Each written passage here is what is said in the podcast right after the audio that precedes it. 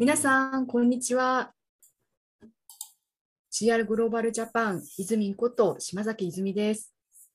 えー同じく、えー、冬冬こと佐藤冬です、えーおはようございます。オーサットネイチャーポッドキャストの第2回ですね、これ。そうですね。なんとか継続することができました。はい。イェイ ね、なんかあの、夏休みの三日坊主みたいにならない感じで続きそうでよかったなと思うんですけど、うん。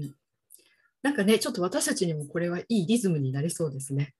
うん、定期的にね、やることにあのなったなってききてるなっていう気がしています。なんかあの、夏休みのラジオ体操みたいなスタンプもらえるみたいなね。そうだね。今日はどう、湘南はね、ちょっと曇り気味ですが、えー、安ヶ岳はどんな感じなのかしら？うん、八ヶ岳はですね、雨ですね。でもなんかこう、もしかしたら途中で音が聞こえるかもしれないけど、ね、これ、うちの2階で撮ってるので、屋根にこう雨が当たる音がうん。吹き玉したりとかしつつ、なんかこう、肌寒いぐらいね、今日はうね。んそっかね、ここまで、ここまで結構暑かったけど、今日は、うんあの涼しい、肌寒いんだね。そうだね。うん。うん湘南は曇り。うん。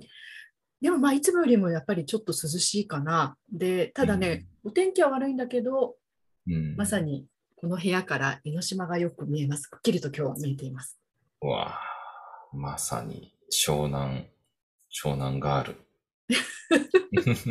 そうなれるようにうん、ただいま修行しております。はい。ね、なんか、まあ、そんな修行も含め我々と自然の関係性をね、このポッドキャストではちょっと語っていこうかなと、そんな感じですね。うん。そして、えー今回、そして多分次もということになりますが、えー自然との関係のこう始まりっていうんでしょうかね。うんうん、うん。っていうのをお互い語ってみようとうん思って。おります。そうだね。なんかあの、前回のポッドキャストでは、あの、まあ、大枠っていうかな。な、なんでこの自然と、こう、を救うまあ、システムコーチングと自然ってね、パッとあんまり結びつかない人が多いと思うんで、なんかそこの関係性を語ったんだけど、あの、まあ、今回とまあ、多分次回は我々の、まあ、個人のね、ことになるけど、そううだん、その自然との関係性の原点みたいなのをね、ちょっと語っておこうかな、みたいな。うん。そんな感じですかね。うん。そしてね、まず最初にあの夫婦の方に今日はフォーカスを当てた当てさせてもらって、えーうんちょっと紐解いていこうかなと思っております。なんかちょっとドキドキするな。なんかこう、多分夫婦を知ってる人も、知らない人も、あのなぜ、なぜっていうところは、あの今回のね、プログラムです、うんなぜっていうのはあると思うんだけど、そもそもやっぱりこう、始まり、物語始まりがあると思うので、うんちょっとそのあたりをぜひあの聞かせてほしいなと思っています。はい。自分と自然とのまあ関係の始まりみたいなね。うんなんか大須だと神話の起源なんてね、言ったりするけど、うん。自然との物語の始まり。うん。え改めてどう？聞かれてみて。えうん。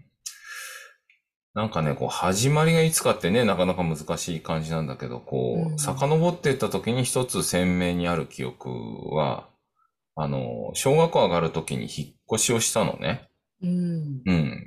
で、その引っ越しが、まあ、あの、東京で生まれたので、まあ、杉並区の高円寺っていうところにいたんだけど、うん小学校に上がるときに、まあ、多摩地区っていうね、東京の西の方の、まあ、小平っていうところに引っ越したんだよね。うん。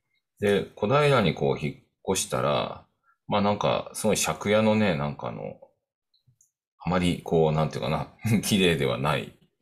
ちっちゃな家に引っ越したんだけど、なんか、そこのね、家も含めて、まあ、いわゆる地主さんだよね。うん昔からいる地主さんの土地だったので、道挟んだ反対がその地主さんのね、畑がずーっと広がってたの。えーうん。で、まあ、お茶なんかもね、こう植えられてたし、なんかこう、栗もね、あって、うんで、なんかなんかそのなんかこう広がってる景色っていうのをこう前にバーって広がってる景色を見たときに、なんかすごい嬉しかったっていう感覚を覚えてんだよね。うん、うん、うん。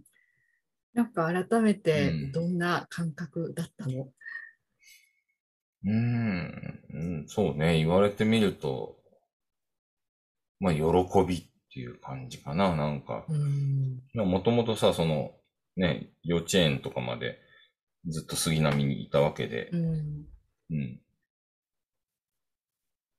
で、そこでこう、なんていうかな。あの、普通はさ、なんかこう、アパートとかそういうとこでかくれんぼとかしてたわけよね、多分ね。うん、そんなに明確に記憶はないけど、うん。まあ、公園行ったりもしたかもしれないけど、うん、基本はなんかこう密集してるっていうの。うん、うん。そういう中でこうずっとこう経験してきたと思うんだけど、うん、なんか空間がすごい開けた感じと、うん、あとだからね、ななんでかわかんないんだけど、本当にこれが、なんていうかな、わーっていう感じで、なんか自然に、自然に触れられるとは当然さ、うん小学校1年生だから思わないけど、うん、なんかそういう喜びっていうのをすごく感じて、うん。うん。なんか自然の中にまさに溶け込んでいくというか、なんかそこに馴染んでいくというか、うん。なんかそんな感じも伝わってくるけど。そうね、なんかね、この、本当なんか都会っ子で何も知らなかったんだなと思うんだけど、その、うん、栗とかあるって言ったじゃない？だかうん、らそれが、大家さんのその地主さんが育てている栗、まあ栗畑というかさ、うん、だっていうことが分かんなかったわけね、これ。自然に生えてるもんだと、それこそ 思い込んでて、うん、うん。で、なんかね、あのー秋とかになんか勝手に栗拾ってて怒られた記憶がある。何やってんだって、うちの栗をって。え、これ、うん自然に生えてんじゃないの？みたいな。うん。うんそっか。そうだね、子供がそうやって、ね、栗なんて特に魅力的な食べ物の一つだと思うから、それは自然に生えてたとするならば、そう思ったならば、それは感動するよね。嬉しいよね。うん。そうだね。だからなんか、狩猟採集って言うとさ、大げさだけど、みたいなって、やっぱりなんか子供の本能あるなと思って。うん。おかげさまでだからその後小学校の間なんかね、こう、近所のドブ川だけど、今ザリガニ取りに行くとかさ、うん。ククワガタ取りに行くとかね、なんか、うん。発祥の森っていうのが近くにあったんですけど、うん。そこになんかクワガタ取りに行くみたいなのね、なんか、あったね、小学校時代ねう。ん。うん。やっぱりこう、遊び、子供の頃の遊びの中に、そういった触れる機会が割と多かったのかもしれないね、そういう意味では。東京というね、都会にいながらも、なんかそういう機会は比較的あったのかなって。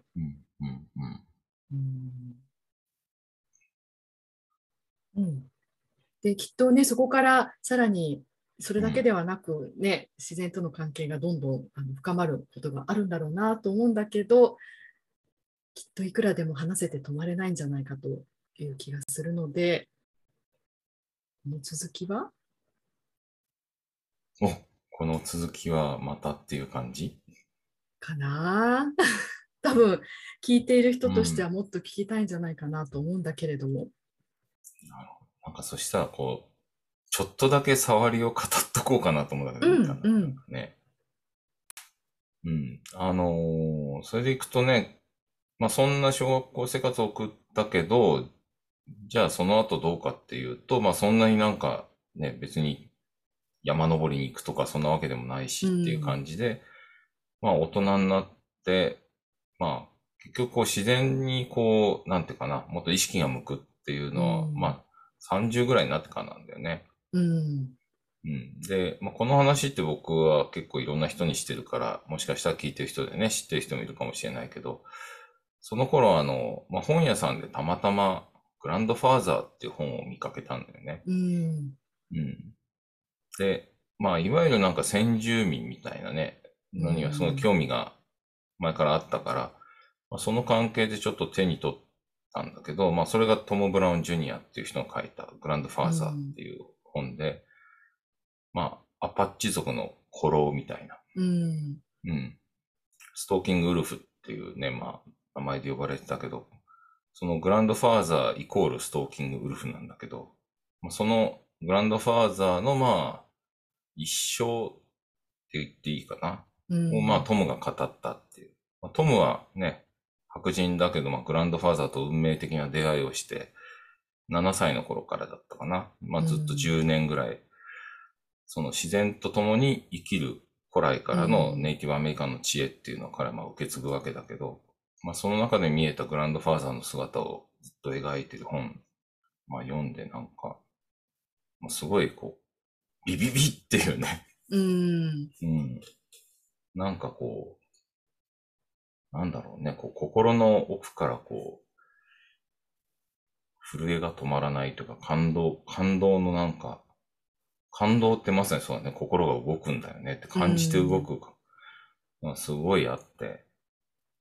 で、まあこう、そ、それをきっかけに、まあ、日本の中でのまあ自然のこうワークショップみたいなもの、うん。うん。まあ、最近だとね、ブッシュクラフトっていうのが流行りだけど、まあ、うんブッシュクラフトっていう言葉が使われる、まあ、はるか以前に、まあ、ブッシュクラフト系のワークショップをやってたうん。人たちのところに、まあ、ワークショップに参加させてもらって、いろいろ学ばせてもらって、うん。うん。まあ、川口拓さんとかね、岡田純さんとか直子さんとか、素晴らしい先達の人たちがいるんだけど、うん。まあそこでこう学び始めたことがなんかよりディープにうん。自然にこう、付き合っていくきっかけになったかな。